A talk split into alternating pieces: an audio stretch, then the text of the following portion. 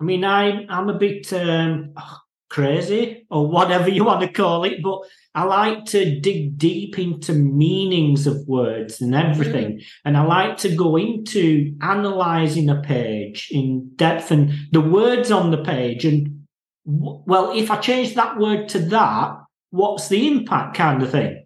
And yeah. just as a one example, I changed the word only to just and increased the conversion rate.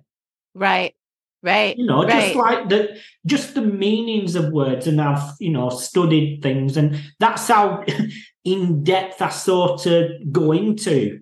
But I right. think, you know, it's not words are not just words. It's like we need to start thinking about, well, what do these words actually mean?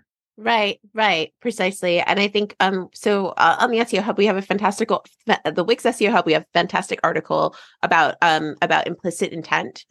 And if you think about somebody who's looking for say like things to do on a rainy day, there's an implicit intent that that person wants to be inside, right? They haven't said that they want to be indoors, but if they said rainy day, they mean indoors you don't have to and and so when you think about like what that means you need to understand like what what that you need to understand like that that there is an intent to be inside.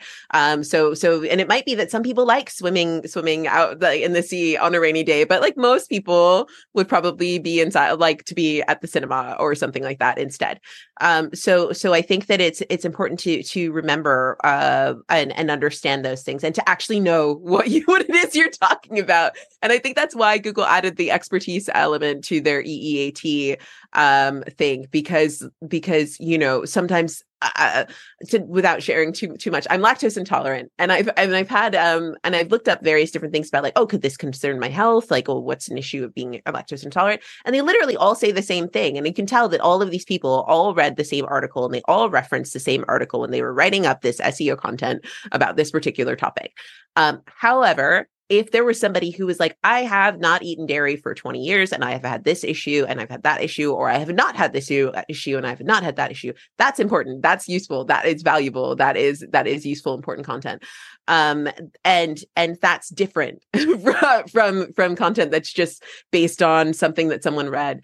Um, and I think you know, I know that you're you. I know you got recently welcomed a, a, a grandson um, and things, and I know that um, when you're raising children, people have a lot of opinions. um, but it's actually more useful to get to get more advice or to get um, experience from people uh, when they're talking about like how you know family stuff and things like that. You know, oh, I had this experience with my when my son was learning to drive. He did this, that, and the other. Like that's useful. That's useful. But like if they say, oh, when you learn to drive, you've got to do that sort of thing. That's like, I don't know. Maybe that's true. Maybe it's not.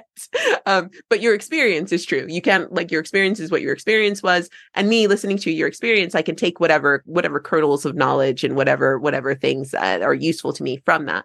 Um, but, but I think that, um, experience experience can make it can make a big difference um and to to whether or not we are able to understand the meaning uh, behind the things that we write and can help help make it easier for Google to understand um, the things that we're writing.